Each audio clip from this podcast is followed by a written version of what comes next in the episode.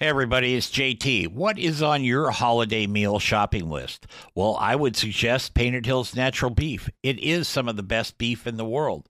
And your friends and family will be thanking you for a long time if you serve Painted Hills Natural Beef for your holiday meals. And now you can buy it online just by going to paintedhillsbeef.com. Use the code BBQNation at checkout and save yourself 15% on your order.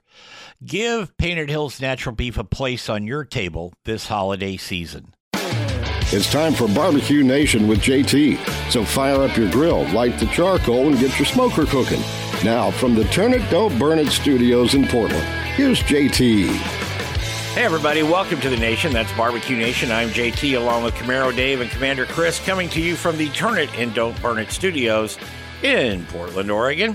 Uh, Barbecue Nation is now proudly part of the Envision Radio Network. And I'd like to say hi to our newest affiliate, WCGO in Chicago, 1590 and 95.9. It's great to be with you guys back there. You know, uh, just getting over or starting to get over uh, Hurricane Dorian and there's been lots of other big storms and hurricanes, and believe me, there will be more. So, our guest today on the nation is Stan Hayes. He's the CEO and co founder of Operation Barbecue Relief. We're going to be talking to Stan here in a minute, not only about the operation, but the uh, cookbook they just put out. And also, we'd like to thank Painted Hills Natural Beef. Painted Hills Beef, you can be proud to serve your family and friends. That's Painted Hills Natural Beef. All right, Stan, welcome, buddy. Hey, JT, thank you very much for having me on the show. No problem. So let's give some people some background if they're not familiar with Operation Barbecue Relief. How did, how, and why did you start it? Yeah, so um, uh, you know the the background on, on OBR is, is that uh, in 2011, uh, close to home here, uh, we're in Kansas City. Um, one of the most deadly tornadoes to ever hit the United States hit in Joplin, Missouri, about two hours south of Kansas City and uh, um, you know, me and some other competition barbecue friends decided that we should go down there and pool our resources, if you will, of getting our, our buddies to come down there instead of competing against one another. Let's go help the community. We can cook a lot of meat, and we get enough smokers down there. We'll, we'll certainly, cut, you know, be able to make a difference. Oh, sure. So that's what we did. We we rallied the competition barbecue world, um, judges, reps, whoever wanted to come we invited. And we went down there, thought we'd be there for three or four days, five days, and they serve, you know, four or five thousand meals and feel good that we were able to make an impact in the community. What we found was that we ended up being there 11 days and serving 120,000 meals and found a great need that existed. Um, and, and so at that, before we even left, you know, that parking lot in Joplin, Missouri, we said, you know, we're going to turn this into a nonprofit and uh, it was you know that group that that sort of helped bring this all together. Um, that really was the genesis for the start of this, and that is you know if we just wanted to go help. Absolutely. And I mean, it's always a great thing to extend a helping hand. But when you guys, you know, go out there and you're actually at the scene of the crime, so to speak, and uh, you're helping your fellow man by doing what we do best in this world, that's that's a pretty cool thing, Stan. It really is. Yeah, we, we, we couldn't think of anything else to do. And we thought, who better than a bunch of guys that go set up in a parking lot with minimal needs, right? Than us to go do that. And so that was that's what we did. And to, to this day, we continue to go set up in parking lots and uh, you know provide those meals that that matter to those communities. Now you have to have support for this type of operation. I mean, I'm familiar with things similar, not exactly like this one, but who did you reach out to as far as uh, food providers, whether it's the meat or the uh, non-perishables, uh, you know, canned beans or whatever you're serving up there, and then what about some of the manufacturers for, uh, you know, your own cookers? You guys can't always put those on planes and haul them to Florida or, or uh, you know, Venezuela or wherever you're going. I mean, you can't really do that. So, how did you work that out? Yeah, so you know when we went to Joplin, our, our first thing was is you know the Sam's Club tour was still was really big at that point eight years ago, and we thought, well, we have some connections where we've met some people from Sam's Club from competing and everything. Let's go to Sam's Club and see if they'll they'll donate some meat to us. You know, we had another local nonprofit here in Kansas City that does a lot of does a lot in the community, and they use their you know that to help raise some money for us. Um, you know, and and then we just started reaching out. I mean, if you can get into something like Sam's Club, you know, they can help you with the perishable and non-perishable goods, and and it happened to be in in, in Joplin. The Walmart was actually destroyed from that um, tornado but the Sam's Club was not. And uh, so that, that, that got us going. That got us in the door, if you will, um, for that disaster. And we've worked with them since, but they're not, you know, today they're not one of our, our big sponsors because they're actually, you know, during the time started introducing us to the manufacturers. Well, that was great. Um, you can't beat that. Yeah. So, you know, one of the first sponsors though that we got and has been a sponsor since uh, about 2012, I believe, is when we when we first started working with them. Those Ole Hickory pits uh, um, out of Cape Girardeau, Missouri, mm-hmm. and you know they make the large rotisserie pits that you find in a lot of um, you know. Um, different rest, you know, barbecue restaurants around the country, and you'll find a lot of caterers and, and whatnot in that business that use them.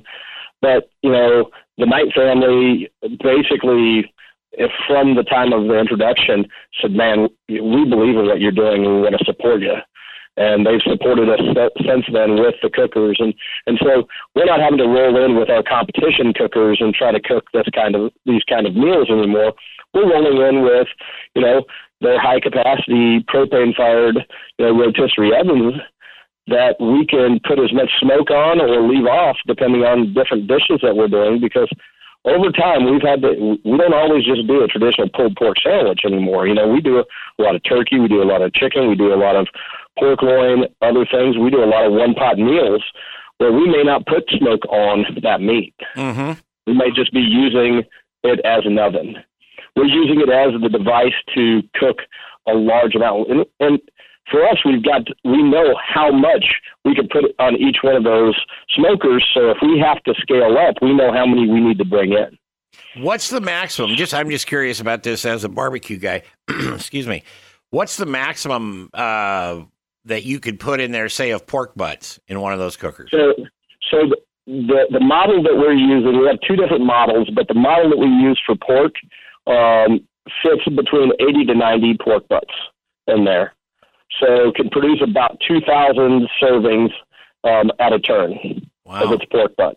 That's obviously if it's pork loin, we can we can cook it faster, but we don't get quite the yield because of how we have to load it. Right. Um, you know, and then we have we have one that that um, is only for pork poultry, um, and it's it's about not quite double. It's about a you know one and a half times what that does. So the other one um, you know, or actually more than that. It's uh, you know, but we can we can do you know we can probably do about 270 on on the other one or two you know yes 200 and something.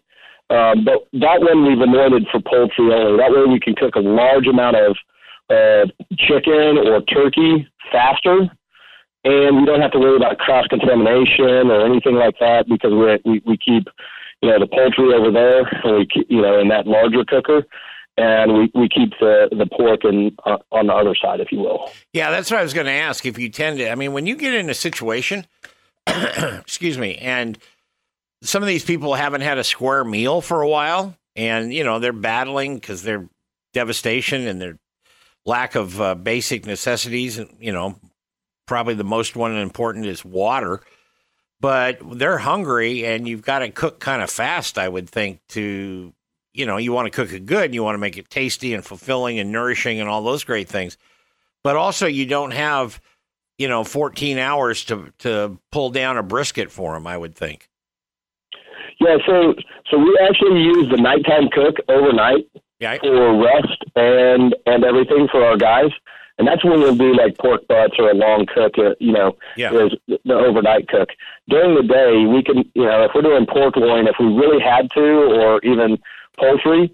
I mean, pork loins, we could turn probably two of them in a day, Mm-hmm. two more times after doing a round of pork, uh, pulled pork overnight.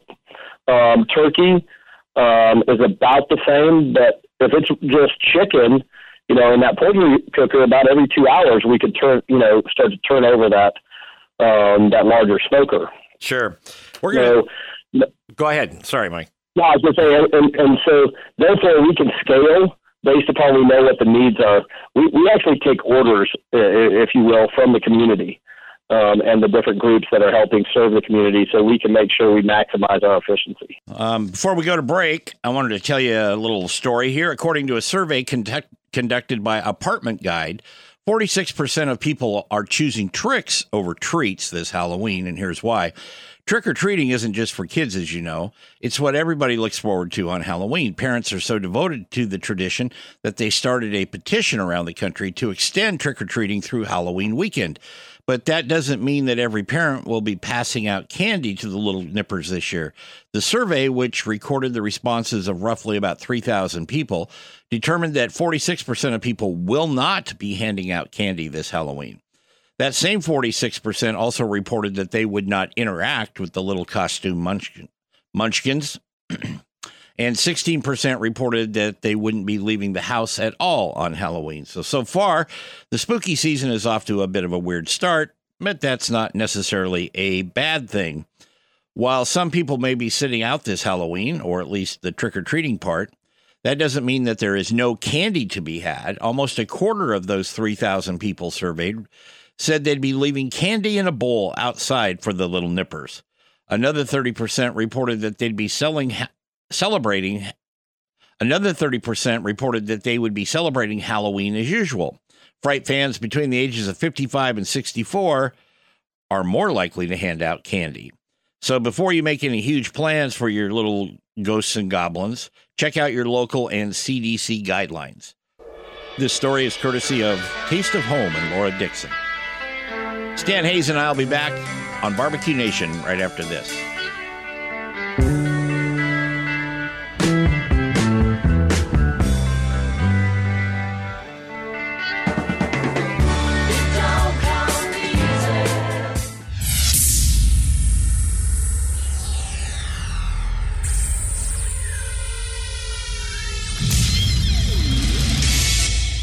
Hey, everybody, it's JT, and this is a special version of Barbecue Nation. It is brought to you in part by Painted Hills Natural Beef. Beef you can be proud to serve your family and friends. That's Painted Hills Natural Beef.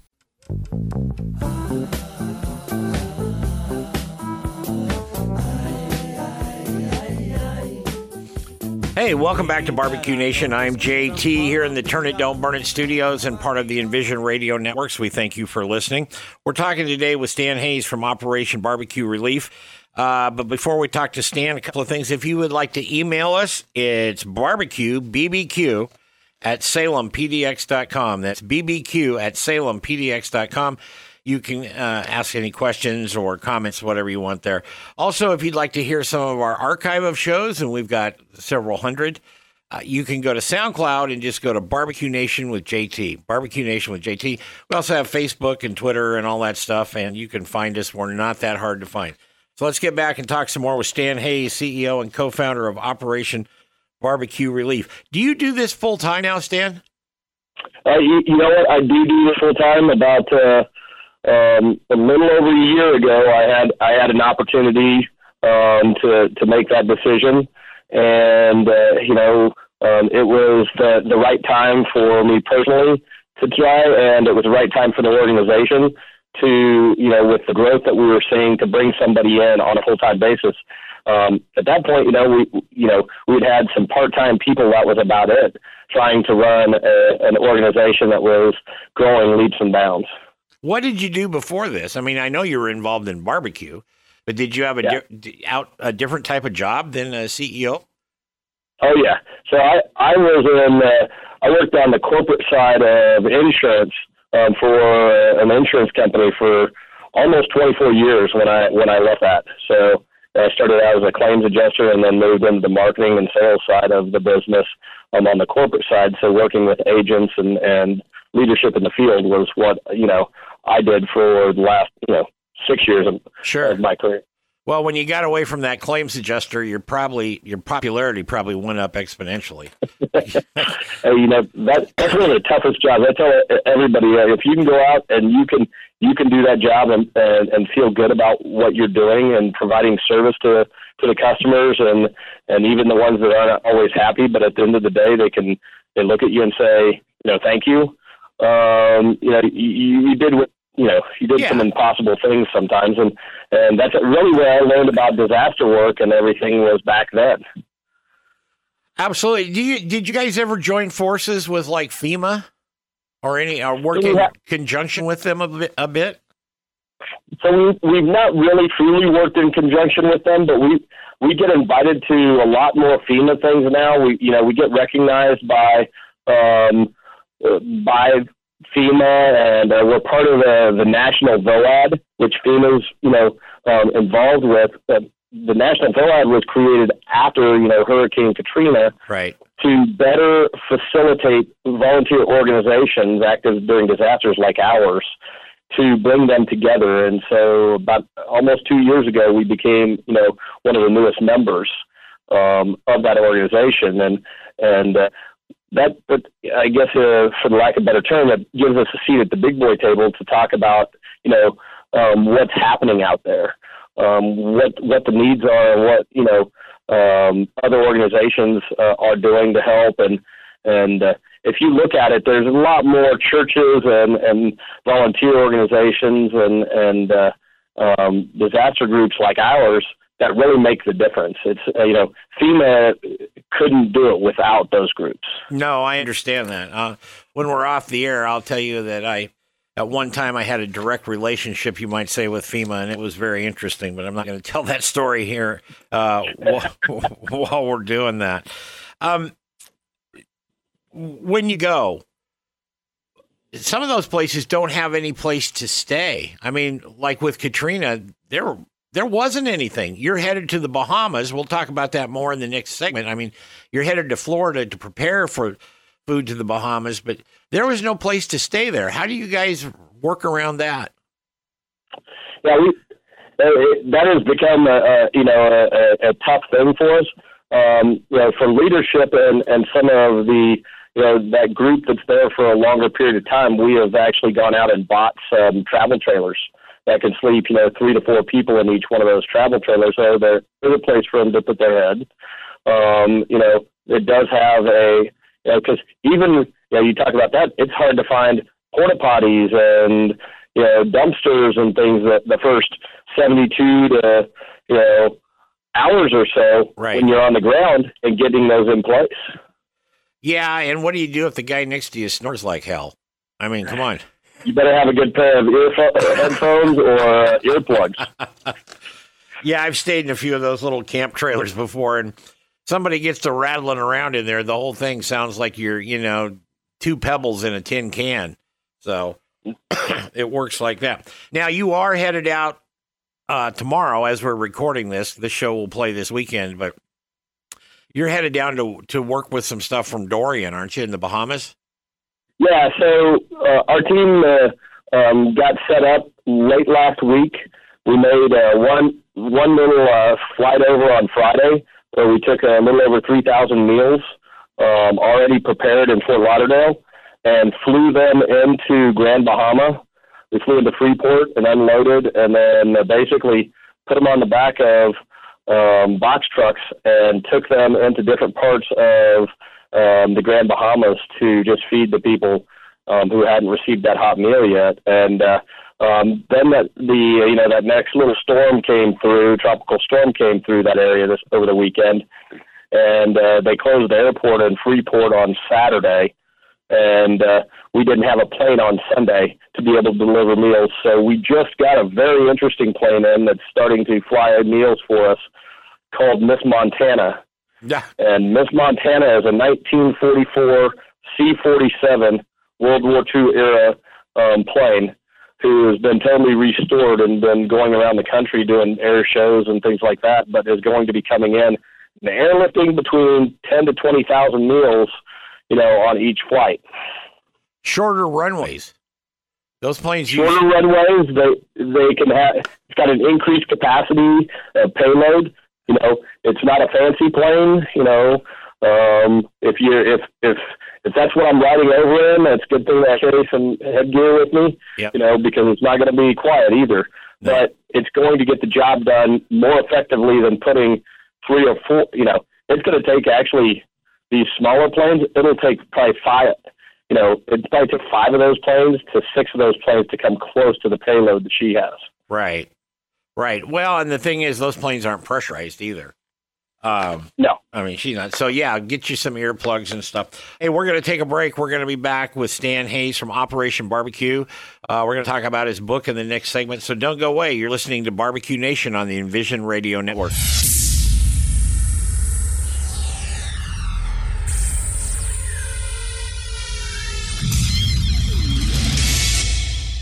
If you're enjoying JT and his show, come check out my podcast, Around the House with Eric G, where we talk home improvement and design right here where you catch this podcast. Head to aroundthehouseonline.com.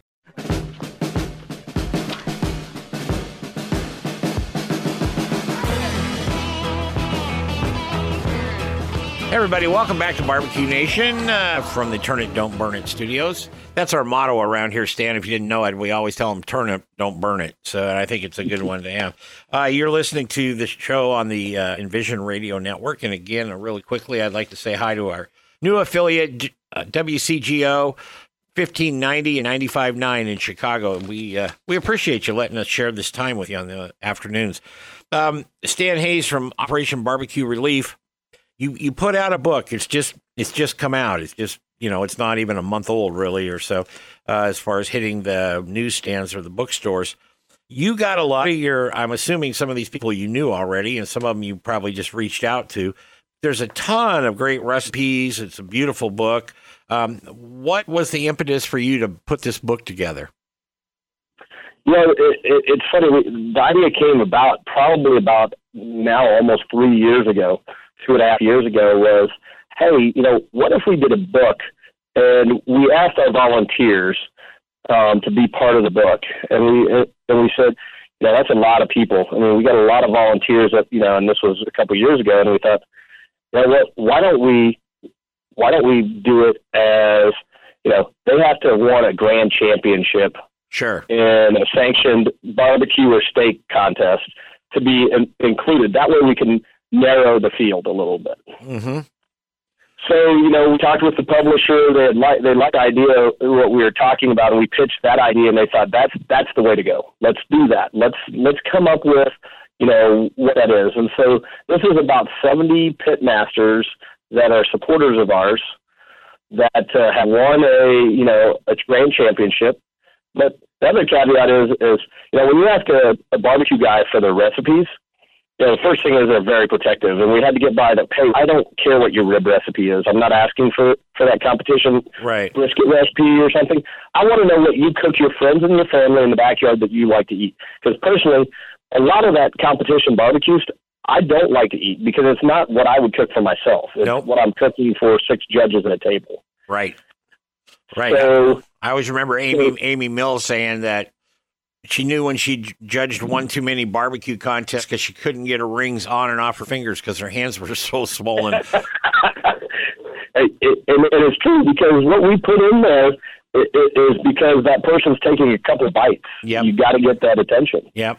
Now, um, now how and, does it, let me uh, let me interrupt you for a second here, Stan. How does how does that when you're cooking for the masses, which you literally are on Operation Barbecue Relief, but when you're cooking for the masses, kind of give us a sense of how you're doing the seasoning. Is it kind of middle of the road? A lot of salt and pepper, maybe a little sweet, or you know, are you how yeah. how you handling that? So f- for years, uh, it's been whatever gets donated. Okay, you know. So and, and and usually we have a variety of a you know a fairly good general pork type rub that's got some salt and some sugar in it. Sure. You know, and and looks like a and tastes like a good pork rub. Um, and then we all, a lot of times have more of a general purpose salt, pepper, garlic type rub that that that comes in. Um, but a little later this year, we'll actually be launching a, a, a line of rubs ourselves. Oh, good. Um, and and you know, each rub will tell a little bit of a story um, from prior disasters that we've worked and you know where we've deployed. And and our first one will be Joplin, a Joplin, you know, rub um, that is going to be a sweet and smoky, good on pork, ribs, um, type of a, uh, you know, sort of our staple since we sure. cook pork the most. I mean, it's very cost effective, very high yield. Um, and then we'll go around the country to different disasters, and and on each rub, it will tell a little bit of a story about you know um, the disaster that it came from, and you know about being uh, you know about being in Houston for Hurricane Harvey, or um, let's see, we have a Southern California mojo rub that's going to be coming out. Uh, I mean, a Southern Florida mojo rub, and then in Northern California, you know, a sort of a Santa Maria style seasoning that was inspired by you know being in that area um, for wildfires. So we've taken that opportunity and we have a company that's picked it up to go nationwide. And that was just recently announced that Lowe's will have it in all 1,700 stores. Oh, great! Um, all six rubs. Great. So, well, one of um, that's that that is good news, and that will definitely help the cash flow stand. Um, I want to get back to the book for a minute here. One of the things that I liked about the book, and looking at it now, I will do a little, you know, full disclosure here. I have not tried to cook anything out of this because of my schedule, but I've got a free weekend kind of coming up, so I'm going to pick something out of your uh, out of your book here and do it. But one of the things I was impressed with was most of these res- uh, recipes in the book don't take anything insurmountably special from the store. I mean, if you buy you know, five pounds of wings and you're going to do those, or you buy some pork chops or whatever, you can find something in the book about it in the cookbook. And, but a lot of cookbooks and even some barbecue books, you know, they come out and they say, well, you have to have this particular thing and it's only made in Baton Rouge. Okay. Yep. Well, well, I live in the Northwest. We may not have that may not have accessibility to that. I mean, through Amazon, you can buy anything. You can even buy Baton Rouge through Amazon. But the point is, is that you don't. It's not. Sometimes it's not readily available. But in your book here, I liked it because you know, and it is readily available, and you do a lot of things that are, you know, like you you've got some mac and cheese casseroles like that. You've got a lot of fish dishes, which I happen to love fish and I live up yep. here in the northwest where we have a lot of seafood and fish. So, uh, really complimentary towards that on um, on your book here. So, I'm, I'm going to put you on the spot for a second. Which of these is your favorite recipe in the book? Yeah, that, uh, that's really a tough one. I'll tell you. I'll tell you. Uh, I've got two that I've been cooking a lot when I've been doing demos and going out with the book and um, highlighting things, and, and one of them's my recipe, and the one that's my recipe is because it's so easy, and and it's uh, actually uh, I think it's on page 36 of the book, um, and, and it's uh, it's a pork tenderloin with um, apricot jalapeno glaze, yep. and uh, um, I, I love it because one, I think people who don't have gotten away from cooking pork tenderloin because everybody used to cook it to 165 degrees internal temperature because that's what they were told they had cooked pork to, and and it just that piece of meat is so so delicate that when you cook it that long, it just becomes tough and know, not a flavorful meat. But yeah. to me, it's cost effective. It rivals a beef tenderloin because it'll take on any any of the different seasonings that you want to use on it. Mm-hmm. It'll take that flavor on and if you cook that to 140 degrees, 135, and pull it and let it rest like a, like you would a steak, that thing comes out so juicy, so flavorful. And so I try to, you know, I I use it because it's really cost effective. I talk about, you know, so people understand. Hey, one, the FDA came out and changed the temperature on pork, so you don't have to just over overcook the heck out of it, and that it's really easy because you know, people get wowed by apricot jalapeno glaze, but I'm like, hey, it's two different jellies with you know mixed together with some rice wine vinegar. You don't have rice wine vinegar, use some red wine vinegar. Cook it, just let it cook out a little bit longer. Yep. Um, and it tones down that sweetness a little bit, and it adds that little bit of acid, and and uh, so that to me that's again I'm biased because it's one of my recipes, but it's the one I know that I can sit there talk with people and still cook it, and I can be on autopilot. Um, with that being said, I'm probably one of those guys, probably like you. You probably have like 40, 50, 60 cookbooks in there, Yeah. you know, from everybody. And, and every one of those cookbooks I have because, you know, they're friends or whatever, but there's recipes I'm interested in.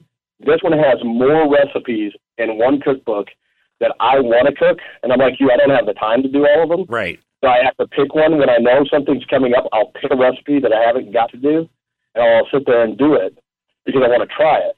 Um, but the second recipe in here is probably one that I think is the the most wowing one for like if you're doing a party, and it's Cindy's Mexican street corn.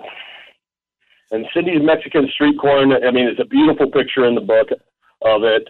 Um, and but you put that in a big cast iron skillet on there, you get it all put together, and it just is bubbly, oozy. And I don't use it as a side dish like it we have in here. I use it as a dip. You know, so I bring out the tortilla chips and everything, and people just dig into the street corn.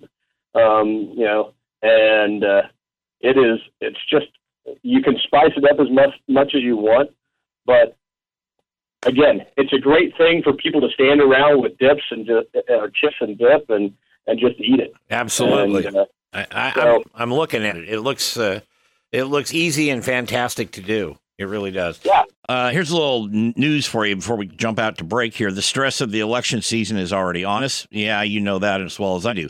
But Chili's, the restaurant chain, wants to help you get through it by offering a special deal to all their guests who are over 21. hmm Now, through Election Day on November 3rd, Chili's is offering their Presidente margaritas for just five bucks. The Presidente Marg is one of the most classic cocktails on the Chili's menu, and they vow that every single one is shaken 25 times so your drink is cold and refreshing each time you get it. It's made with Sauza tequila, Patron Citron, and LJ brandy for optimal taste. Along with the cheap drink, Chili's is also offering a few different ways for guests to win Presidente margarita and election themed merchandise. First of all, when your order when you first of all when you order your $5 margarita at participating locations, you get a free Chili's I voted sticker. And that gives you a chance to win big. You can post a photo of your margarita on Facebook, Instagram, or Twitter using the hashtag Presidente for Prez, and that automatically enters you into the big pool of entries because there's a lot of margaritas being sold. Uh, and they'll select your name. If they do, you get bigger prizes. This comes out of delish.com. Alexis Murillo put this together, and we thank her for that. We'll be back uh, here on Barbecue Nation with more Stan Hayes right after this.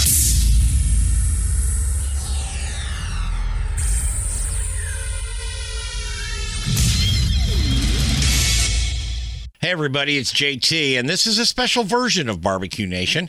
It is brought to you in part by Painted Hills Natural Beef. Beef you can be proud to serve your family and friends. That's Painted Hills Natural Beef.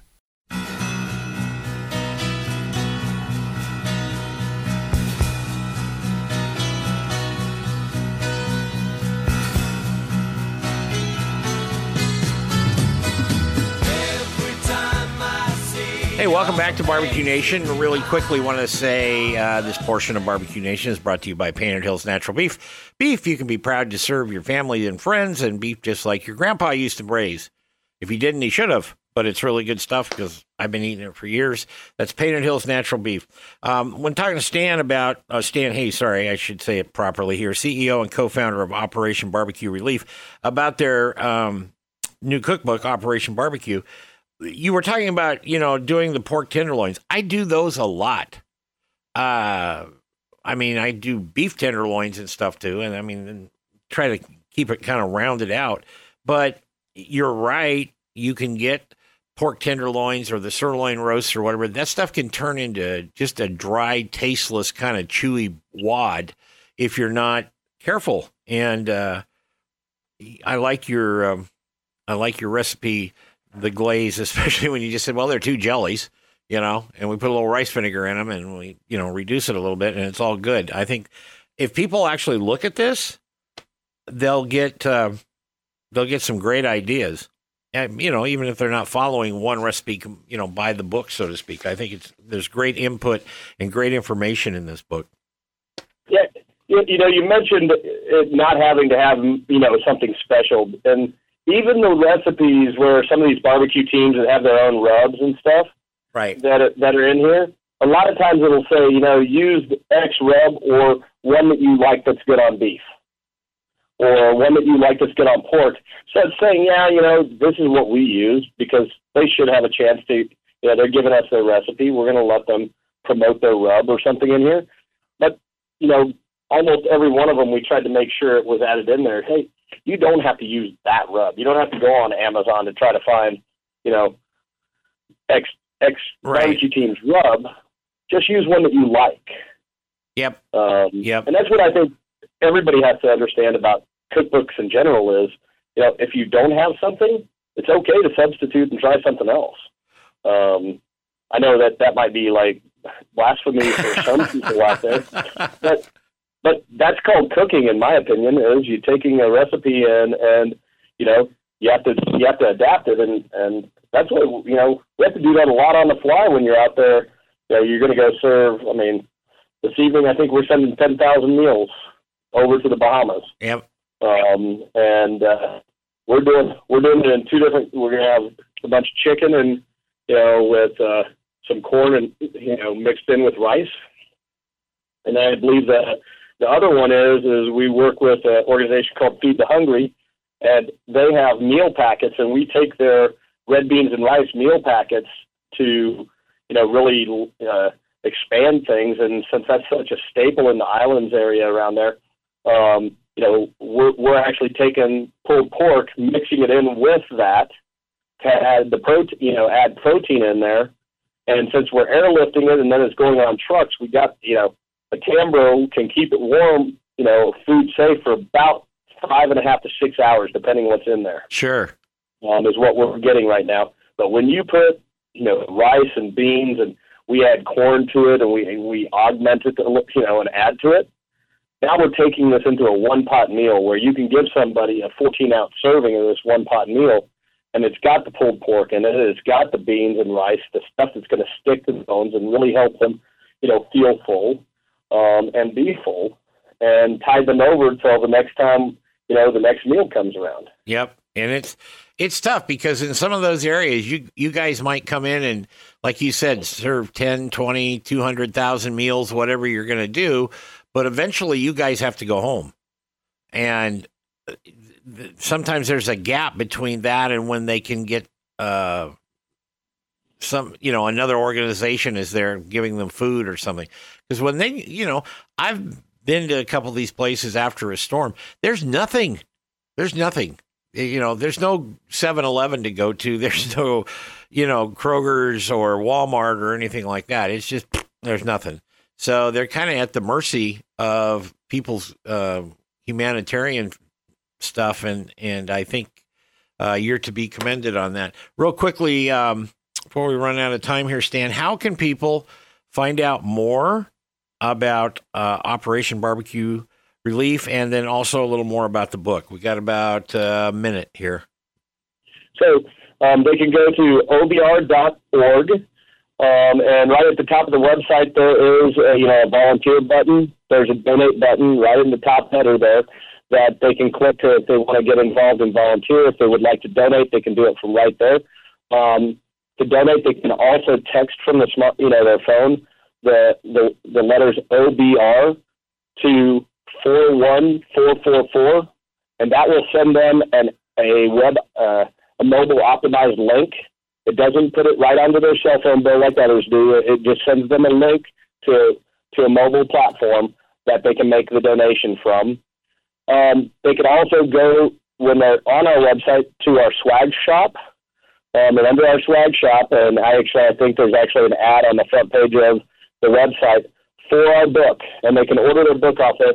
They order the book off there. It is more expensive than going to Amazon, but Amazon doesn't have the you know it personalized to each person. So if they order it um, from our website, I get the email. I I actually sign each of those cookbooks. Um, write a note to that person that bought it. You know, personalizing it to you know Bob or Jim or whoever it is. Um, and we've had a lot of ladies lately buying this cookbook for themselves, saying, "Hey, I'm I know I'm the I'm the grill master in my household," which is awesome to see. So, before we get out of here for the week, I wanted to tell you something that they're doing in Hawaii. The COVID nineteen pandemic has affected all of us in one way or another. And it's been a crushing blow to the economy and it's left many out of work. And in the restaurant industry, which we've talked about many times, Restrictions on indoor dining have left many establishments just fighting to survive. Well, in Hawaii, the state is hoping to address two of these problems with one proverbial stone. It's providing $500 restaurant debit cards to unemployed residents. The Hawaii Restaurant Card Program is mailing 500 prepaid. do that again. The Hawaii Restaurant Card Program is mailing $500 prepaid debit cards to around 116,000 Hawaiian workers who have been unemployed for the previous month, providing these funds as an additional supplemental benefit. The cards can be used only to purchase food and non alcoholic beverages, but you can also tip with them at restaurants, including fast food spots and other eating establishments, and only in the state of Hawaii as a way to support the local economy. The cards will work from right now until December 15th with any unused money going back to the state to spend on other pandemic related issues. Pacific Business News explains that the program is a joint public private partnership venture between Hawaii's Department of Business, Economic Development and Tourism, and the Chamber of Commerce of Hawaii, and the Hawaii Restaurant Association. And there's a lot of people here, the Hawaiian Agricultural Foundation. And this whole thing has been funded by a $75 million allocated grant to the state by the CARES Act. Well, I think that's pretty cool. So we got to get out of here. I want to thank Stan Hayes for being with us today. Operation Barbecue Relief. We'll be back next week with another edition of Barbecue Nation. Take care, everybody. Barbecue Nation is produced by JTSD LLC Productions in association with Envision Networks and Salem Media Group. All rights reserved.